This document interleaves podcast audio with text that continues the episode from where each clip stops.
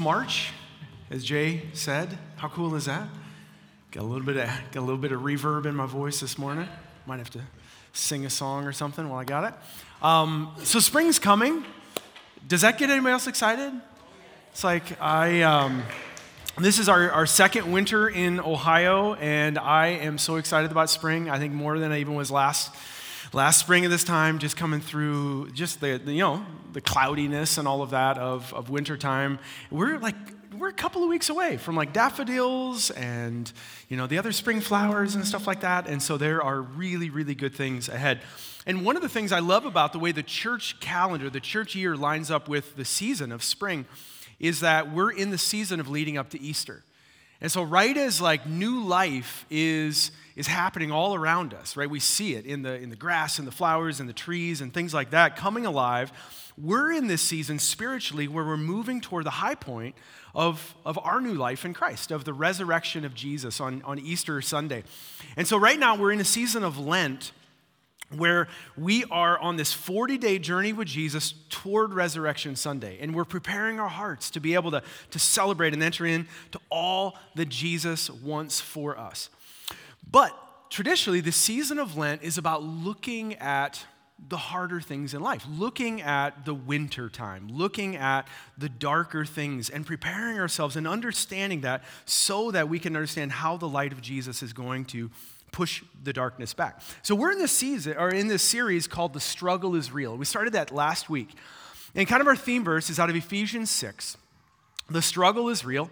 And if any of you guys have any great memes to show, like about the struggle is real, you can send those to me and I'll, I'll try to put those on the screen if they're appropriate. Um, maybe you've heard that phrase before, like when you can't open a, a jar or something like that, you're like, ah, oh, the struggle is real, or, you know, something falls apart. Do you guys, are you familiar with that phrase? Okay, good. That's where it came from.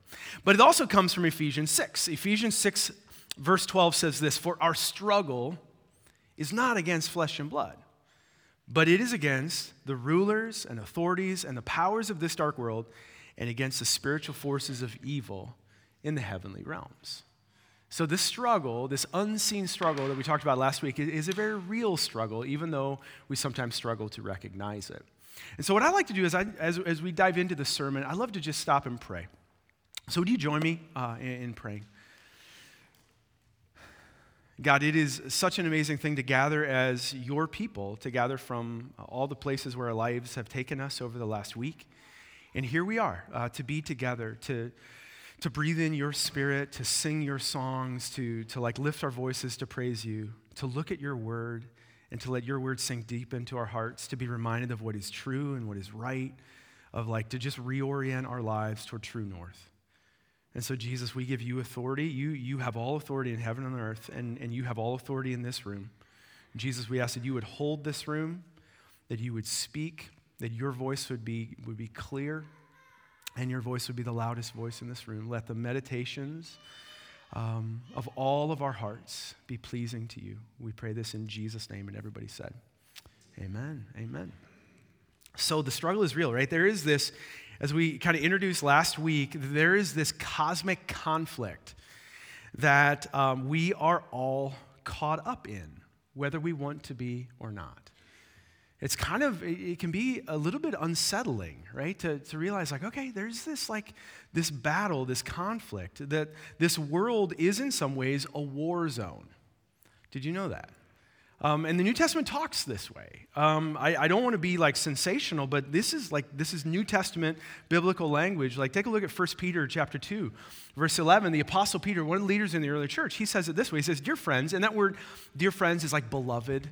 Like those of you who are loved by God, beloved, um, I urge you as, as foreigners and exiles to abstain from sinful desires which wage war against your soul. Do you hear that? Like this warfare language, it isn't something we're imposing on the Bible, it's something we're learning from the Bible. This is like it's strong language that there is a war being waged and what's at stake? It's our souls. Right? The, the stakes could not be any higher that there is a war being waged against our souls and for our souls. Um, that on one hand, there is this good, loving creator, God, whose desire is for us to come to him and to receive life from Him and in Him, to be in a relationship with Him. And it's in relationship with our Creator, with God, that we find true life and meaning and hope and peace and wholeness for our, our whole selves.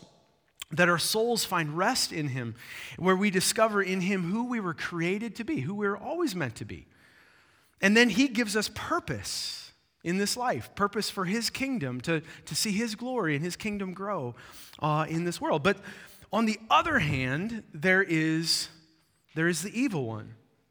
And the evil one's desire is to turn us away from God, to turn us away from our Creator, to distract us and make us doubt God, to make us trust in ourselves and in our own abilities, to lead us into temptation, so we give into temptation, into evil desires, and then we hide in the shadows of shame. I mean, that's, that's the battle. It's a battle for our souls. And it's a big deal. Now, you might be here like, oh, come on, Pastor. Like, can we just talk about nice things? It's like springtime. Let's like talk about daisies and, you know, tulips coming up and all that stuff. This is a little intense. Like, let's just talk about more pleasant things. You know, and, and I get it because there's a part of us that just like, you know, I just kind of want to I, I just kind of want to fly under the radar. I just kind of want to drink some coffee and sing some songs and hear an encouraging talk and, you know, give a little bit to God's mission and then just like go on with my life. Can't we just do that? And, and here is like this text in the scripture and this sermon that's just saying, like, look out, wake up. Because there's a spiritual struggle being waged and the stakes could not be higher. Uh, Greg Boyd talks about it this way. He says there are two kinds of mindsets that we can adopt there's a vacation mindset and a warfare mindset. And he uses this image that I, I think is kind of helpful. He's like, let's say you decided to go on a vacation and you, uh, you know, went on Airbnb and you booked this nice little, this nice little cottage that's on the beach, and and you're there and you you like settle in and you decide, um, you know, our goals for this vacation are like any vacation, it's to be as comfortable as possible and relax as much as possible, right? That's a vacation goal. but the beach you chose was Normandy Beach. And the day you chose to start your vacation was June 5th, 1944. So you roll up at this little cottage and everything's good, and you're like, all right, like making yourself at home. And you go to bed and everything is good, and you wake up in the morning to sounds of planes flying overhead and gunshots and bombs going off. And, and like you realize, like June 6, 1944, it was a big problem, right? This was like, Normandy Beach was like the site of D Day. And this is like this is where you are. And so, right, all of this stuff is happening around you. You, realize, you wake up and you realize, like, man, you're in a war zone. And all of a sudden, the Allied general calls you, like, somehow got your phone number, and calls you and is like, hey, your cottage is in a strategic location, and we need to use it. Like, we're going to bring our wounded there, and we need you to care for the wounded in this war. You need to help care for these folks. Your vacation's over right? like it's just like to, to say, no, no, no, I'm actually here to chillax a little bit. Like, uh, do people still say chillax? I don't know if they do that or not. Okay, all right. I said it, so I'm, it's catching back on. You know, like I'm just here to, I'm just here to be comfortable. I'm just here to relax. Like that vacation mindset would be incredibly inappropriate, right? In that setting, wouldn't it? Are you with me? And and so you didn't ask to be in the war. You don't want it, but the reality is you're caught up in it. And there's important work to be done, and there are people who need us. And so, this is what the scriptures tell us that there is a struggle, that there is a spiritual struggle, and it's not against flesh and blood. It's not fought the way wars are fought here, but it's fought against these spiritual forces of evil. And part of the evil one's strategy, I think, is to lull us into this vacation mindset. Is to just kind of, there's this almost like syrupy, sweet little lullaby that says, oh, it's okay. Just like be as comfortable as you can, relax as much as you can, and just kind of like take life easy. And, and to make us to close our eyes to the, the, the battle that is going on around us. So the, the enemy so often is just like, hey, you know what? It's no big deal. Right? It's just one little thing. It's just like, it's just a little, it's just a little conversation. It's just a little click. It's just a little thing. It's just a little time. It's just a little, you know, whatever it is. And there's this syrupy, sweet little lullaby that just kind of pulls us away from God, away from our Creator, and ultimately leads us to destruction for our souls and for the people around us. Now, I, I want to be super clear that, like, I don't think, like, the Bible is really clear that the war is not in question. The war has been won by Jesus, right? Jesus, through his life, through his death on the cross, and through his resurrection, that was like D Day. He, he won the decisive battle. So the war is not like which way is it going to go? Is it going to go toward good or toward evil? Like Jesus won the war. We sang the song about the lamb who's victorious, who's overcome. We declare that. Like Jesus has won the war. But do you know what happened between D Day and about a year later when it was like victory in Europe was finally, was finally announced? There were about 20,000 people who died in that year. Between the time when the, the, the, war was over, the battle was won, the, the foe, the enemy was defeated, but this defeated enemy still caused a lot of pain and heartbreak even while they were being defeated. And I realize this is a little bit maybe weird to understand, but like we live between D Day. Like Jesus won the war. He, through his life, death, and resurrection, he won the strategic battle. There's no question that like good is going to prevail, God's will is going to be done. But even as this enemy of ours is defeated, like he can still cause pain. He can dis- distract us and tempt us and, and and cause a tremendous amount of pain in our lives and in the world. And that's the world we live in right now between Jesus' ultimate victory, Jesus' victory on the cross and in the resurrection, and his ultimate victory when he comes back and sets all things right. That's where we live. Are you with me? Does that, does that kind of make sense? Okay, so one of the enemy's primary tools, and the one we want to talk about today is this is temptation. Now, quick show of hands, how many of you have ever been tempted? All right, this is a judgment-free zone, right? As, as Jay said, you've Please raise your hand because you've been tempted. And if you're not raising your hand, you're tempted to lie just a little bit right now. Now, temptation, right? We've all been tempted. We've all been tempted. Um, is there anyone here who has been tempted and then given in to temptation? Is that, is that a thing? Okay. So, a bunch of sinners in the room. Okay. Yeah, I'm one of them. Is there anyone here who has been tempted but never given in to temptation? Never. Like, never given in to temptation. Anybody here? Oh, wow. So, this is a pretty safe place, right? We've all been tempted and we've all given in to temptation, like judgment free zone. We're all on equal footing here. So, temptation, right? Like, what is it? What, what is it? Here, let's start with the Lord's Prayer. So, in the Lord's Prayer, like Jesus teaches the disciples, he teaches us how to pray.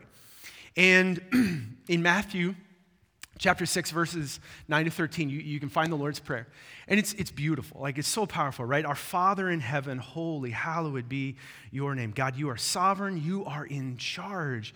And then there's this call to, like, it, God, it's your kingdom that is coming. It is your will that is being done on earth as it is in heaven. God, we're praying that you would build your kingdom here. Your kingdom, not mine. Your will, not mine in my life. Do you feel this? Like, God is sovereign. He's in charge. It's His kingdom, His will, His way here on earth as it is in heaven. God, we're going to trust you to take care of our needs, give us our daily bread. We're going to practice forgiveness, forgiving others and, and being forgiven by others. Uh, we'll talk about that more in a couple of weeks. And then there's this last little verse here, verse 13, and it says this And lead us not into temptation, but what? Deliver us from the evil one. I mean, this, this prayer that Jesus teaches us to pray kind of ends with some some grit, right? Like the, the vacation mindset doesn't work because Jesus says, when you pray, pray this way, lead us not into temptation. Like Jesus, we're asking, or Father, we're asking that you would lead us so that we don't walk into the traps of temptation, right? That's what we're asking. Jesus, you lead us so that so I, I, I miss the landmines and I don't get led astray by the temptations of the evil one. But Lord, we need you to deliver us. And that word deliver means rescue us, save us from whom? From the evil one. Right? There is this, Jesus, even in the Lord's Prayer, I want us to see this, that he is, is like this wake up call that Jesus wants to be wide awake and aware that this struggle is real. And, and temptation is a part of the, the evil one's strategy. C.S. Lewis says it this way there is no neutral ground in the universe. Every square inch, every split second is claimed by God and is counterclaimed by Satan. So there's no neutral ground. Every square inch, every, including the square inches in your brain and in your heart and in your life, and every second, there is this struggle of like, okay, like, am I surrendered to God and am I following Him and letting Him lead me? Or am I being, being sort of enticed into temptation? Temptation is is one of the strategies of the evil one. So let's look at, um, if you have your Bibles, turn to the book of James, if you would. James was a brother of Jesus, and he was one of the leaders in the early church. And, and he writes this, this letter to encourage um, these first Christians who are trying to figure out what it means to follow Jesus in a broken world. And, um, and so here's what he says James 1, first couple verses, verses 2 to 4.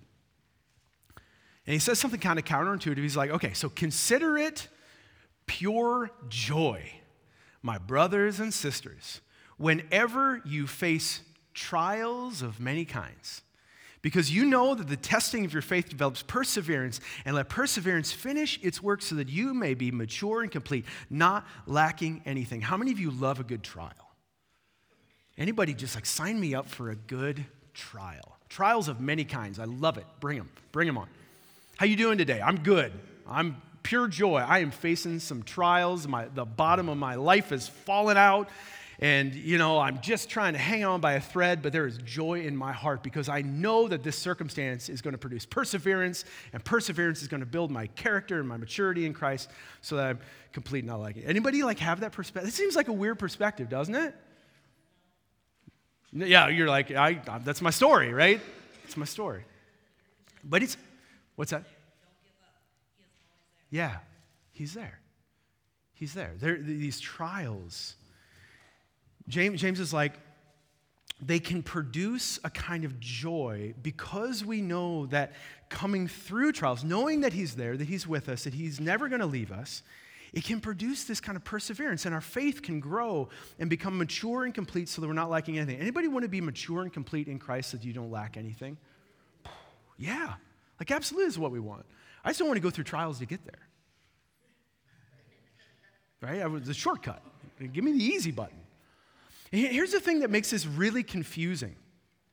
And it is confusing. You can read commentaries on, on passages like this and throughout the New Testament, and it's confusing. And the word, thing that's confusing is the word trials there is the same word as Jesus used for temptation in the Lord's Prayer. That's weird, isn't it? So the word, the word, um, I won't make you say it in Greek, but it's trials. Sometimes it's translated trials. Sometimes it's translated temptations, and sometimes it's translated testing. Same word. So it's a trial. May it's a hard circumstance in life. And, and I'll be clear, I don't believe God brings the, all the trials into our life.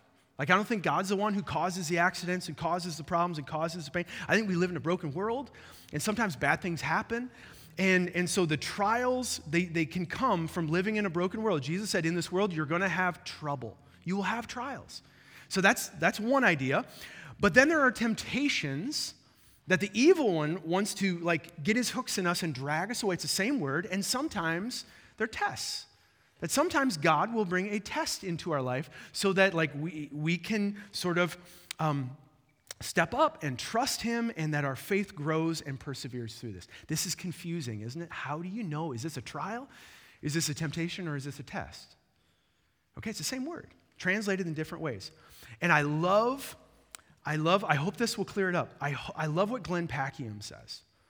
He says, In every trial, there is a test and a temptation.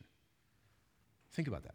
In every trial we go through in life, there is, at the same time, there is a test and a temptation. So, what does this look like? Well, maybe, maybe your life is great you are on top of the world, life is up and to the right, and you are successful. And, and it's just like things are going really well, okay? You might not think, well, that's not a trial, but what if it is? Like there's a little bit of a trial in that. Because let's say the test in that, that God is, is sort of saying, okay, how are you going to deal with success? How are you going to deal with growth? How are you going to deal with, you know, um, abundance and all of these things? And, and God is inviting you in that test to keep pursuing Him, to keep trusting Him. Would you, would you keep like embracing simplicity and generosity and, and keep these values of like an outward focus of how you can be a blessing toward others. But at the same time, that success is also a temptation that the evil one would love to have you trust in your resources and trust in your abilities and trust in your, you know, your, um, the money that you're making and all of those things and to have you turn away from God and to just begin to trust yourself, that there's a temptation in that success as well. Now, on the other hand, like let's say you're at the opposite end of life, and there is like the trial that you're facing is like everything is falling apart. And, and you're struggling and you're struggling to make ends meet and, and like it just feels like man there's, there's failure and i don't know what to do. Things are in the tank. And the test in that might be god saying i'm with you and i'm for you. Will you trust me? Will you press into me? Will you listen to my voice? Will you turn to me? Will you let me provide for you? Will you trust the, the community i formed around you? And god is like testing us in that. Like will you trust me? But the temptation is the evil one is whispering in your ear like give up on god like, walk away. Turn your back on him. He obviously doesn't care for you. So, in every trial, every situation in life, there is, at the same time, there is a test and a temptation. And I realize this is maybe a little bit confusing, but is this helpful? If we can, if we can learn to see it that way, there's no neutral ground, that every minute, every square inch, there is a, there is a battle going on for our very souls. And every, every situation in life can, can be a, a moment, a, a test where, where we embrace God, where we walk with Him, where we trust Him, where we grow deeper and our faith is purified. God's will is to work in the trials of our life that will naturally come, and He will test our faith and, and like uh, purify our faith. And His goal is to make us mature and complete, not lacking anything. But at the same time, the evil one's desire is to use the trials in our life to tempt you in order to lead you away from God and to destroy you. This is happening at the same time. And we are right at the center of this, this battleground. And so James is like, okay, so when you face these trials, understand that they are an opportunity to grow in faith. They're an opportunity to draw closer to Jesus, to depend on the Spirit to strengthen you. James goes on then, verse, verse 13. And he says, okay, so, and these are all the same word in Greek. So when we're tempted, right? Like when we're tempted to be sort of dragged away, um, no one should say, God is the one who's tempting me, for God cannot be tempted by evil, nor does he tempt anyone. I mean, it's really clear, right? God, God's purpose is never to do harm to us, is never to do damage. God is not the one who, who tempts us. Um, and I think this is so important because without a framework, uh, without an understanding of, of evil and the evil one, we will blame God for the temptations that come into our life. Do you know that? Like without, without a framework of, of evil and the evil one and where temptations come from, we will blame God. And like, I, I mean, I goodness, I have sat with so many people over the years, the 17 years of ministry, um, who, who are blaming God for the, the temptations that came into their lives and then the way they gave into those temptations and now the consequences that they're reaping. It's just like, God, why are you doing this to me? And like lovingly, pastorally to say, like, can you see ways that, like, you know, the evil one put these temptations, these little lures in front of you, and you said yes to this and yes to this, these small steps, these small steps that now led you away from Jesus. You weren't turning to him, you were walking away from him, and it led you to this like really damaging place where like your life is damaged and other people's. And Jesus wants to redeem that. He didn't cause that. God is never the one who's tempting us, but sometimes we blame God and so James wants us to be really clear God is never the one who is tempting us. And then he goes on, verse 14, but each person is tempted when they are dragged away by their own evil desires and are enticed. And after desire has conceived, it gives birth to sin, and sin, when it is full grown, gives birth to death. Okay, so this is how temptation works. James kind of breaks it down for us. Um, he, he says we are tempted when we are dragged away. It's, it's almost violent language, right? We're dragged away. And what is it that's dragging us away? He says our own evil desires. They're like these desires, these cravings, these appetites inside of us that are, that are in us. And, and those are the things that like drag us away. You ever like look at the things like really honestly inside of ourselves, like, man, I'm a follower of Jesus I've been a follower of Jesus for, I don't know, what am I, like, four, I'm 41, and I, I've probably been following Jesus for 30 years almost, right? And I'm, I'm, a follower of Jesus, and his spirit lives inside of me. And there are still some evil desires that live in there, right? And sometimes they shock me. So, right? Sometimes I'm, I'm really surprised. They're like, okay, there's, there's still this thing that can, that can drag me away from Jesus if I'm not alert and I'm not aware of it. Like we still have these desires inside of us, which I think is so, again, this like syrupy, sweet little message we hear from the culture that says just the best thing you can do is just be yourself, be your authentic self. And I asked the question, like, like which version of my authentic self should I be? Because if, if this is me, if I'm just like, oh, just be yourself, express yourself, um, it, it's actually going to lead to this kind of like, oof, lots and lots of damage, which I think we're seeing in people's lives, the, amount, the rates of depression and anxiety, and like all of these things that just like we live in this world where that's the message be yourself. And yet, and yet we know that can't be the answer because the answer isn't within ourselves. And, and so, um, these desires and longings inside of us, they're actually good longings that get corrupted and misdirected. Did you know that? Like God placed like really good longings inside of every single one of us. They're, they're like core longings. They're core to what it means to be human. They're core to like our hearts. And this is one way to think about our core longings. Um, next slide. But you have, you have these, there are six core longings. And this is like, whew, I'll, I'll send this to you. If you, if you want a picture of this, like please like reach out to me because this is super important.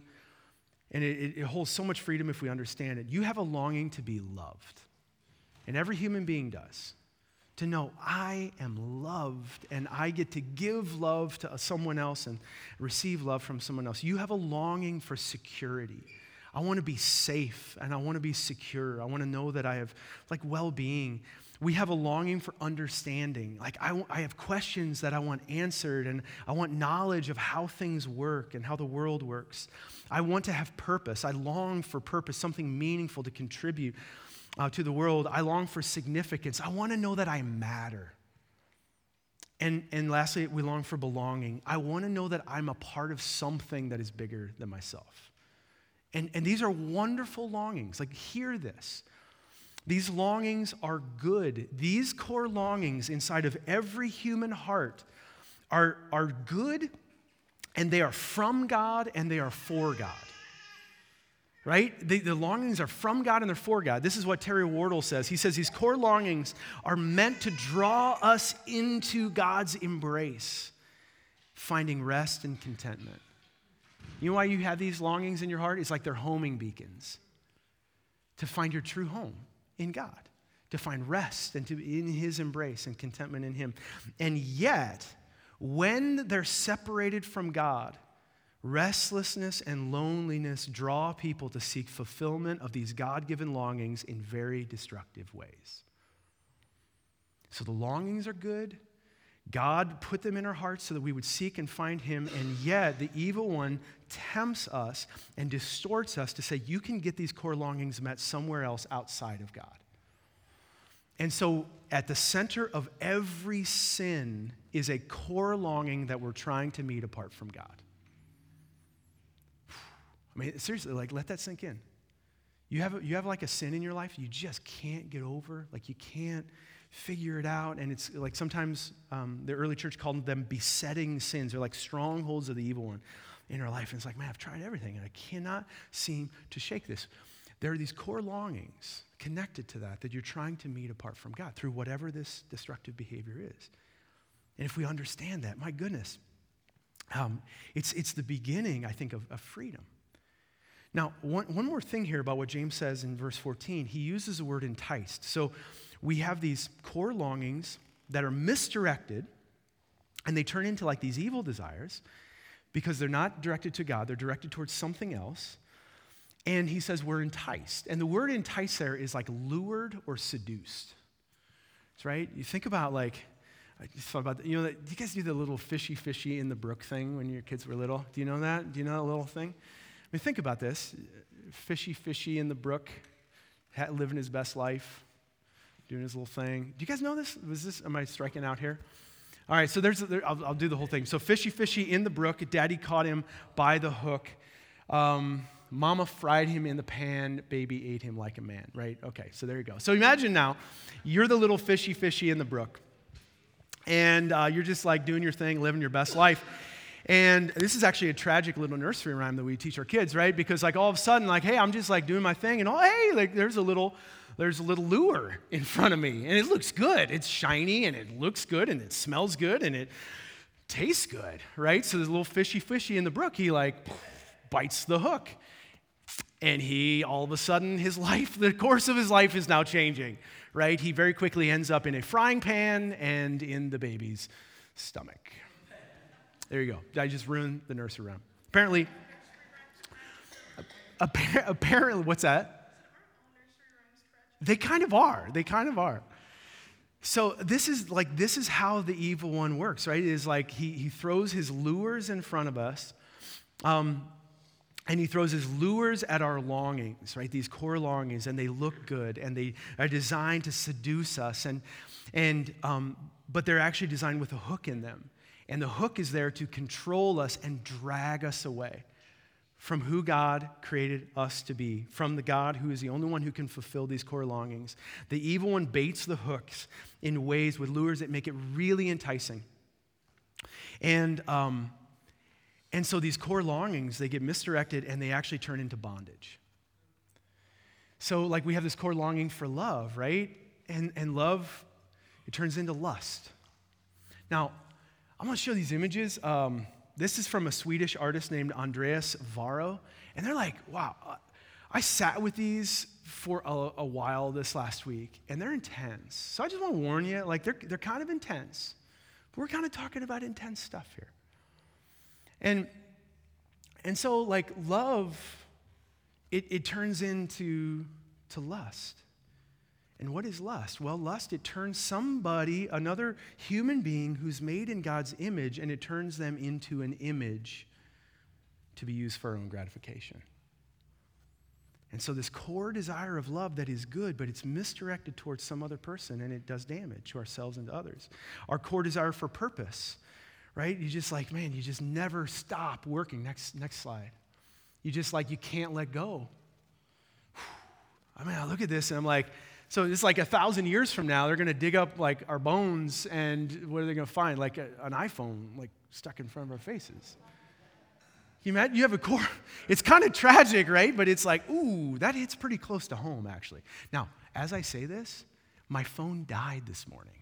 No, I'm not, not even joking. I like my alarm's going off beside my bed and I try to turn it off and my phone is like, it's, it's like there, but I can't, the screen doesn't work. It's completely black. I can't do anything with it. And I'm like, okay, Lord, like, what are you telling me? This is, this is what he's trying to save me from. Um, and so, um, like, yeah, our, drive for purpose, right? It's just like I work, I, I not, work nonstop. I check my emails incessantly because, you know why? Because people need me, because I matter so much. Security. Well, what, our, our desire for security is a good desire. And how does it get fulfilled? It gets fulfilled in this thing called mammon. And mammon, it actually doesn't matter if we have a lot or we don't have a lot. But it's the, it's the lie that says, if I just had a little bit more, I would feel more secure. And so we miss what, what the riches, the wealth that we actually have in relationships and in God's blessing. And we believe that if we just had a little bit more, the, the core longing for belonging, I will do anything to fit in. Man, I'll do anything to fit in. Next slide. Uh, understanding, like, yep, next, next slide if you can. There we go. You know, you're taking this picture that, my goodness, it looks perfect in the frame, but life is absolute chaos everywhere else. Right? I'll do anything to fit in. If, understand if I can just express myself a little bit more, then I'll feel understood. The core longing for significance. Like maybe we feel like, wow, if I buy that thing I can't afford, then people will look at me and they'll respect me. If I lie and exaggerate like my life and make my life seem better than it really is, then people will, will like me. If I get more likes, if I get more followers, if I get more tiki takis, snippy snaps, I don't know what the language is. Um, is, that what, is that what they're called, guys? also, no. I see, I don't know what the language is. Um,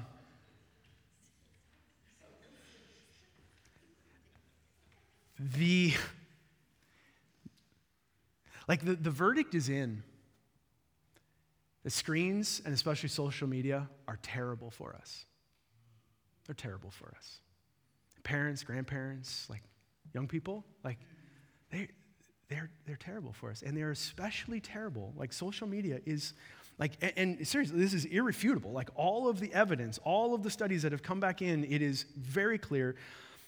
T- children and teenagers, it, it does significant damage to their emotional well being. Social media does. Give them a phone anyhow, whatever, it's fine.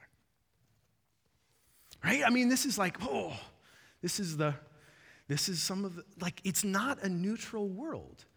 And, and you have algorithms like that are that are like watching your behavior and i think like they they're designed to exploit our weaknesses to to steal our attention and to drag us away and so uh, be, please be aware of this so what are the core longings what core longing what is the i messed up there we go what core longing are you most tempted to meet through sin like, in what way are you today, like here, what are you most tempted to try to fulfill this deep desire in your heart, this good desire that God put there? And God wants to meet that longing in a way only He can, but you're tempted to meet it through some sinful behavior and you're dragged away. Can you name that? Can you just be honest with God about that? Of which one of these? And don't pick them all, right? Don't be overwhelmed by it, but just say, okay, God, like which one of these am I struggling most with? And just maybe you write it down. And you sit with it. So I want to I want to end like the just kind of like this this last part of the sermon. I want to just talk briefly about how do we resist temptation in Jesus name. Like to give us some tools to say, okay, like Jesus wants to arm you for this battle and he he doesn't leave you vulnerable. He wants to help you resist temptation in the power of Christ. So a couple of things. Can you can you hang with me for like another seven and a half minutes or something like that? Okay. That was a rhetorical question. So, um, okay. So, first off, temptation is not sin, right? It's not a sin to be tempted. Jesus was tempted in every way just as we are, yet he was without sin. Temptation is not sin. Martin Luther said it this way I can't stop the birds from flying over my head, but I can keep them from making a nest in my hair. And I will say, I have done a very good job of keeping birds from making a nest in my hair. Um, God has helped me with that a little bit. Uh, does that, yes, thank you. yes, I hear that, brother. Um, so temptation isn't sin, but acting on temptation is sin. And so, uh, 1 Peter, uh, the Apostle Peter, he says it this way 1 Peter 5, verses 8 and 9 Be alert, be sober minded, the enemy, the devil, prowls around like a roaring lion looking for someone to devour. So resist him, standing firm in your faith because you know that the family of believers throughout the world is undergoing the same kind of trouble and sufferings. So here's the enemy's plan is he wants to isolate you. You ever watch those nature shows where like there's like a, a, lion or a tiger or something like that, like lurking in the shadows, like under the brush or whatever, and there's this poor little hippo, like baby hippo or gazelle or something like that, who like, you know, is maybe they're struggling, maybe they're a little weak, like they got injured or something like that, and all of a sudden the lion, like, what do they do? They separate this, this wounded animal from the rest of the pack. And what happens when they're alone? Boom, they're devoured, right? That's what the evil one does. He's like a roaring lion, prowling lion, and he's looking for somebody to devour. So he waits till we're, till we're hurt, till we're weak, like we're wounded, and then he wants to isolate us, wants to pull us away from community. And he leads us into a temptation, and that temptation is, is like lured at our longings, and then he has us, he gets his hooks in us, and he begins to devour us. We are most vulnerable. Know your vulnerabilities. You are most vulnerable when you are on blast when you are bored or lonely or angry or stressed or tired. Right? So, like, know this about ourselves. Like, this is when we're most vulnerable. When the, when the evil one, this prowling lion, um, if he can attack us in these moments, so bored, lonely, angry, stressed, or tired. And so he wants to separate us from community. And, and Jesus wants to call us back into community. So then the evil one, once he has us separated, there's this temptation cycle that comes up. And it begins like this there's a cue, there's some idea that comes into your mind, there's some temptation, there's some thought, there's some image you see, there's something like that. And it's like, okay, like that's, there's a lure and it's enticing. And like, wow, you start to contemplate it and you start to little fishy, fishy in the brook. You're never going to hear that again. Like, starts looking at the lure and things like, well, maybe I'll just try it. Like, maybe I'll just take a little bite, whatever we, and and it connects with our core longings, and so we do it. And so we take the cue, and then the second step is there's a routine. There's some sinful, compulsive behavior that we think is going to meet our longings, but we know that it can't. But we do the thing anyhow. We go through the sinful desire, whatever it is, the routine. And then lastly, there's a reward. It feels good. Whatever the thing is, it feels good for a little bit, right? Even for a short time. Um, it feels good. And there, it does feel like there's some reward, there's some relief, there's maybe some dopamine, whatever, whatever the thing is. We bought the thing and like, oh, okay, it feels good. Until like we get the credit card statement or we, whatever it is. And then what do we feel? Shame. You know what shame feels like? I need to run and hide. I can't tell anybody about this. I just like, I'm to hide in the shadows of shame. This is how the evil one works. Do you recognize the cycle in your life? And, and it's often, it's just cycles of shame, right? We're just like, oh, okay, you like cue, routine, reward, shame. And then we just, ah, oh, this temptation cycle turns into a cycle of shame. Um, know this that there is no temptation. 1 Corinthians 10 says this there is no temptation that is overtaking you except that which is common to humankind, to mankind. And God is faithful. He will not let you be tempted beyond what you are able to bear. But when you are tempted by the evil one, right? When you are tempted, He will also provide a way out so that you can endure. There is always a way out of the temptation cycle, of the shame cycle. God provides a way out. And the Spirit is there. And Jesus is opening the door to the way out because He doesn't want you stuck in this shame temptation cycle. So we can learn how this temptation cycle turns into a transformation cycle. So, real practical stuff. Prepare for the cues. You're going to, whatever your weaknesses are, whatever the vulnerabilities are, prepare for them. You can't take them all away. We live in a world where there are temptations, where there are vulnerabilities. Prepare for the cues. Um, like psychologists talk about like cold state and hot state. Cold state is like maybe right now, right? Like right now, like none of my temptations seem like a big deal. Like I, I got it because it's, it's a cold state. But all of a sudden, when there's a cue, when I'm prompted, when that lure is in front of me, it moves to a hot state. And all of a sudden now there are emotions that are like really connected in, inside of that. So in your cold state, use your rational mind, right? To prepare for the cues, to, to have a, a, strategy maybe of how you can avoid them. It, maybe there are parts of your life, I should never go there. I should never be on a laptop or my cell phone. I should never take it into those places where it's private. I should never go into those environments. I should never be around those people. I should strategically avoid particular areas where I know I'm most vulnerable. And Jesus is like, he's super clear in the Sermon on the Mount, like if, if your right hand causes you to stumble, like cut it, cut it off, throw it away. Like, get rid of these parts of your life that are, that are prone to make you stumble.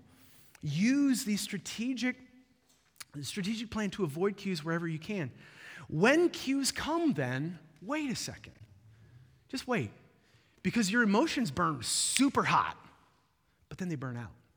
Did you know that? You know your grandma is like super wise? Because your grandma, she, she told you, maybe, she's like, hey, before you react, wait like 30 seconds. Just count to 30. Did your grandmas tell you that? What, Count to 30 or something like that? And she was right. Like, grandma was brilliant because it's true. If you can endure about 30 seconds, 45 seconds maybe, of that hot, emotional, like temptation, it burns out. And then you move back into a cold state where you can choose rationally to say, no, no, no, this is not who I want to be. I know this is, I know this is a lie. Uh, and lastly, when you have a cue and you're in that hot state, ask for help. I mean, right? Don't let the evil one separate you from community. Ask for help. Call up somebody. Have a support team, whatever it is. Be honest, be vulnerable. Secondly, so those are the cues. The second thing, the routine, right? You can reframe the routine in your mind. I don't have to give in to this. Like the routine, it, this might, this test or this, this trial, it might be a test where I can actually move more toward Christ likeness, where I can become more mature and complete and have Jesus at the center of my life. Reframe the routine as an opportunity to grow in faith. Replace the routine with something, with something better than the sinful desire. Like when you have the cue, let it be like a sticky note that says, like, um, somebody taught me this a long time ago. Like if you're tempted to lust, let's say, um, you, rather than that idea of turning a, a human being made in God's image into an image to be used for your own gratification, When a cue comes to say, like, oh, okay, I would normally go down this routine of lust, have a sticky note in your brain that you say, I partner with God to say, this person is a ceaseless spiritual being with an eternal destiny in God's good universe. How about that? How about every time you're tempted to turn somebody into an object in your mind, you say, This is a ceaseless spiritual being with an eternal destiny in God's good universe. What are you doing? You're partnering with God to be a blessing. And so you can, you can replace this routine with something healthy. And what's the reward in this? I mean, the reward is like, wow, it's like strength, maturity in Christ, growth in Christ, blessing others. There is this reward. There's no shame in this. Jesus wants to set us free from the cycles of shame. Um, okay, so there we go. These are just some practical ways to resist temptation. Is this helpful at all? Okay. So, Jesus wants to arm us for this battle. He's with us. He's never going to let us go. There all, there's always a way out. There's always a way out of temptation. But let's also be honest. We're probably going to lose some battles. Right? I mean, like, right? We, there are still evil desires in us, and there are battles that we are going to lose. And so, what do we do when we lose? Is there anyone here who has been tempted but never given in? The answer is no, right? Is there anyone who has been tempted but never given in? Just one. Hebrews 4:15 says this, he we have one who has been tempted in every way in every way, just as we are, and yet he did not sin. Is there anyone who's been tempted but hasn't sinned? Just one. And Jesus is faithful even when we fail. Would you lock that into your mind? Like Jesus is faithful even when we fail, even when we take the bait, even when we bite the lure, even when we get dragged away. Like, don't ever let the evil one convince you that, wow, he can't forgive you now. Like, you're too far gone. They're, the cycles of shame they're too deep. You have to run and hide. Like, Jesus is faithful even when we fail. Even our failures, he can turn around and use for his glory and for your good. Do you believe that? Like, I know it's late, but come on. Somebody can say amen to that. That, think about the life of Jesus, that he was opposed by the religious leaders who were supposed to be on his side.